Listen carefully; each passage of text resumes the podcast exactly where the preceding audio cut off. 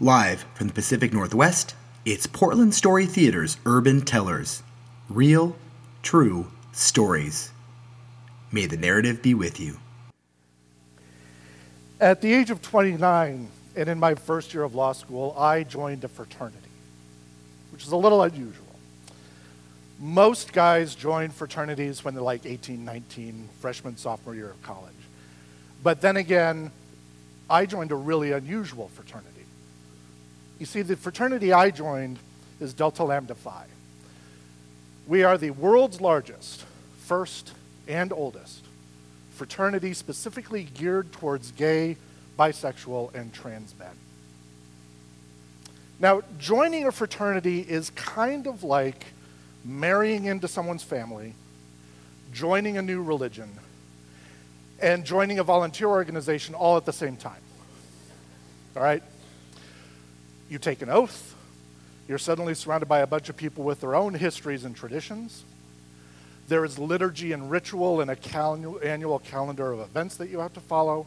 And you do a lot of work out in the community, which is fantastic. And this has been the best experience of my life. I have done so much in Delta Lambda Phi. Uh, I have met so many friends that I wouldn't have otherwise have met, some of whom are here tonight. I fulfilled a dream to be a stand up comedian. I even had the opportunity to almost flirt with Greg Louganis, the Olympic diver.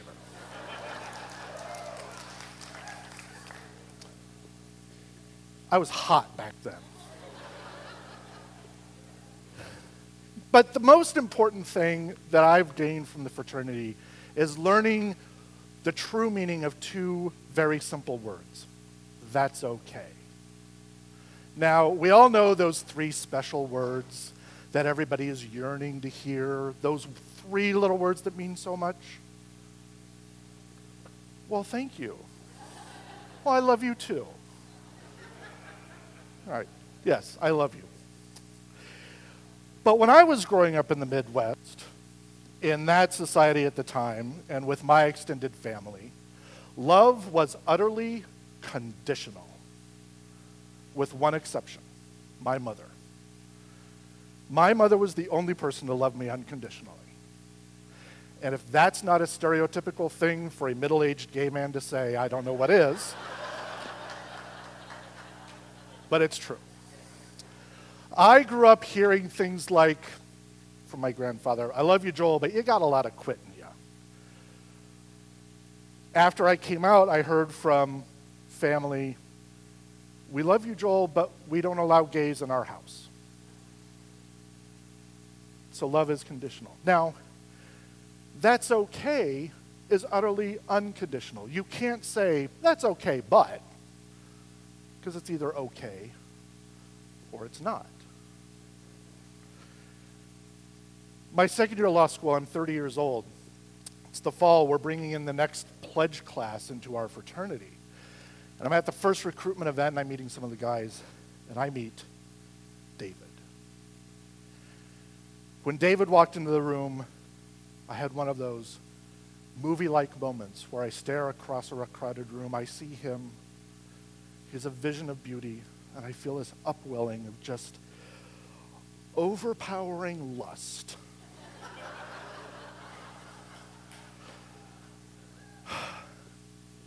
because this guy was perfectly my type. Followed shortly on the heels of that lust was a crushing Catholic guilt. Because even though I was 30 years old at the time, I was really only 16 in gay years.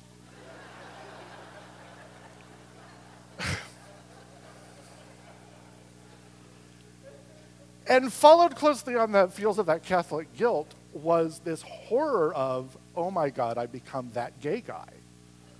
I mean, Dave was 19. I'm 30. And I was sinning in thought a lot. So Dave comes into the, into the fraternity, and we're about to choose little brothers and big brothers. Now, being a big brother in the fraternity, it's kind of like what it sounds like. You're like a, a mentor, a spirit guide, a taskmaster. It's a very, very important relationship in any fraternity. And I had gone to the guys in our chapter who were choosing big brother, little brothers, and I said, You can't possibly give me David as a little brother.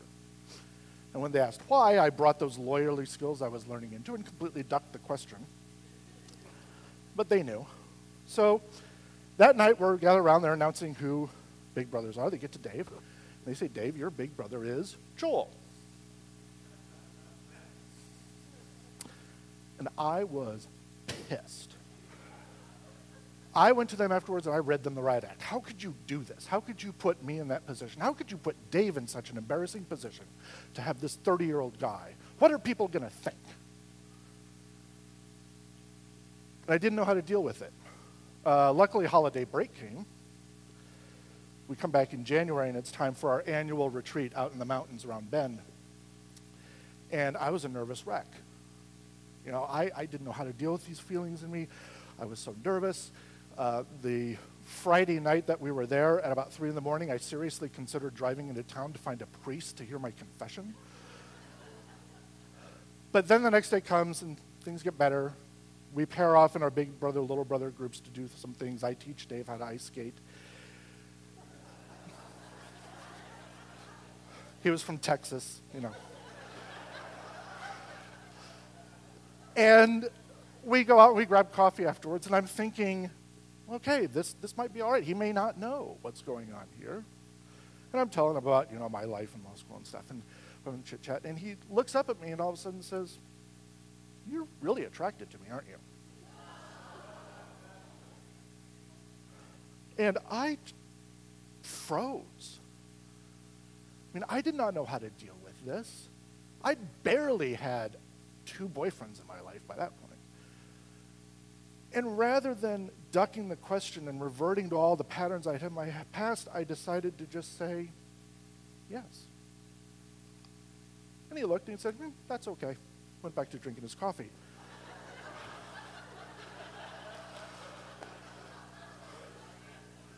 this is a life changing moment for me. He probably doesn't even remember it now. But this is the first time someone had said, it's okay to have feelings. It's okay to be attracted to other men. It's okay to have lust. And what I learned in the fraternity, it's not what you feel, it's how you act on it. That's what matters. By third year of law school, I'm 31 years old. We're a month away from graduating. And this is one of the worst times in my life. I didn't know it at the time, but I was actually massively clinically depressed. I'd be diagnosed a couple years later. I was sort of a hipster with depression. I was depressed before it was mainstream and cool. I, I could tell you my diagnosis, but you probably never heard of it.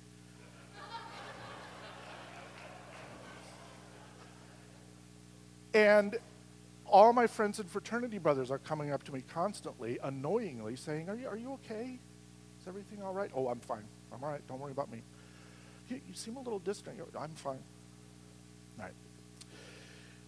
So I get word that we're going to have a ritual. Now, I can't tell you the name of this ritual because it's secret. I'm going to describe it because we exactly the wrong way, and we don't do it this way at all. In fact, we were hazing each other when we did this. But about eight of us got together, and we sat in the middle of the living room in a circle. And we would take turns getting in the middle of the circle, putting on a blindfold, and having our big brother read us questions that we had written down to ask that person in the middle of the circle. So the big brother gathered the questions and just read them one by one. And you had to sit in the circle and you had to answer the questions before you could get up and leave. And you had to answer them to everybody's satisfaction around you. This is sort of forced mediation, if you will. Now, I had been told that this was this ritual had been called because there were two guys who were kind of in a love triangle and couldn't work it out. So we gathered together. First couple of guys go. They get one or two questions each. The two guys who are having the love triangle, they get three or four questions each. I'm the last person. All right, so I sit down in the circle, put on the blindfold, and I'm thinking, all right, let's get this over with. Happy hour ends in an hour at the bar down the street my big brother says, Joel, you have 14 questions. I felt sandbagged. I mean, what the fuck did they think they were doing? How could they embarrass me like this? And those 14 questions all came down to two things. One, why don't you trust us enough to tell us what's really going on with you? And two, what do you need? And I broke down crying. And my big brother hugged me, and he just whispered in my ear, It's okay. That's okay.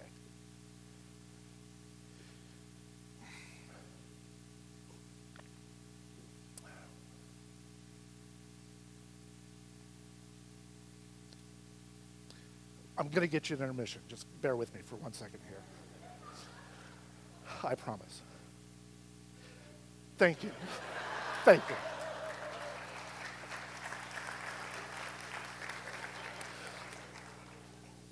That is why I devote most of my volunteer time to my fraternity and why I've done so in the 15 years since. I'm a better man for Delta Lambda Phi. Being part of this fraternity makes me want to be a better man still. And there are, there are dozens, if not a hundred of us, who devote all of our volunteer time to make this fraternity work. Because we're an all volunteer organization. But I am scared. I am scared for the future for my fraternity. You see, when I joined, I couldn't marry the guy I loved. I couldn't serve openly in the military. And I'd been fired from at least two jobs that I knew of for being gay. No fraternity would allow gay or bisexual men. They, and they didn't even conceive of trans men. Now look where we are. Look at the society we live in. And in fraternities, every single major fraternity not only accepts gay and bisexual men, but goes out and actively recruits them. And they're starting to pay attention to trans men. Additionally, there are three other fraternities out there also geared towards gay, bisexual, and trans men. And there's even a gender neutral sorority You know, so like when, when I joined, and even as recently as like seven or eight years ago, we were the default. And now we are struggling to define ourselves. You know, you don't have to explain to the gay guy why he should come join us, the bi guy or the trans guy, if we're the only game in town. Now, I, I mean, I can answer questions about why you should join my fraternity and why you should come join our family, but we haven't answered that as, as, as a fraternity you know, one of the jobs I had, the height of my volunteer career was being executive director. And when I was appointed, I was like, oh, this is my opportunity. I am going to save Delta Lambda Phi. I'm going to answer all of these questions. I'm going to figure out what we say to people. Even if I have to threaten, cajole, lecture, and manipulate my fellow leaders into doing so. And I did. I completely lost perspective. I completely lost perspective. Because one of the most important things with us especially is we move forward together or we don't move it move forward at all. And within any fraternity you never fight against your brothers. You fight with them and alongside them. And i had been fighting against my brothers for too long. And i realized this. That was one of the reasons i decided to step down. I won't say i was the only problem we were facing but i was a problem. And i knew i just had to get out of the way so here I am, on the fringes of the fraternity, still a little bit involved, but very much alone. I haven't talked to many of those guys in too long. And I'm scared. But I have faith. I have faith that eventually my brothers will come to me and say, We know you're scared. We know you're frightened for the future. We know you're frightened about your own legacy. And we knew we know you kind of fucked up as executive director too. And that's okay.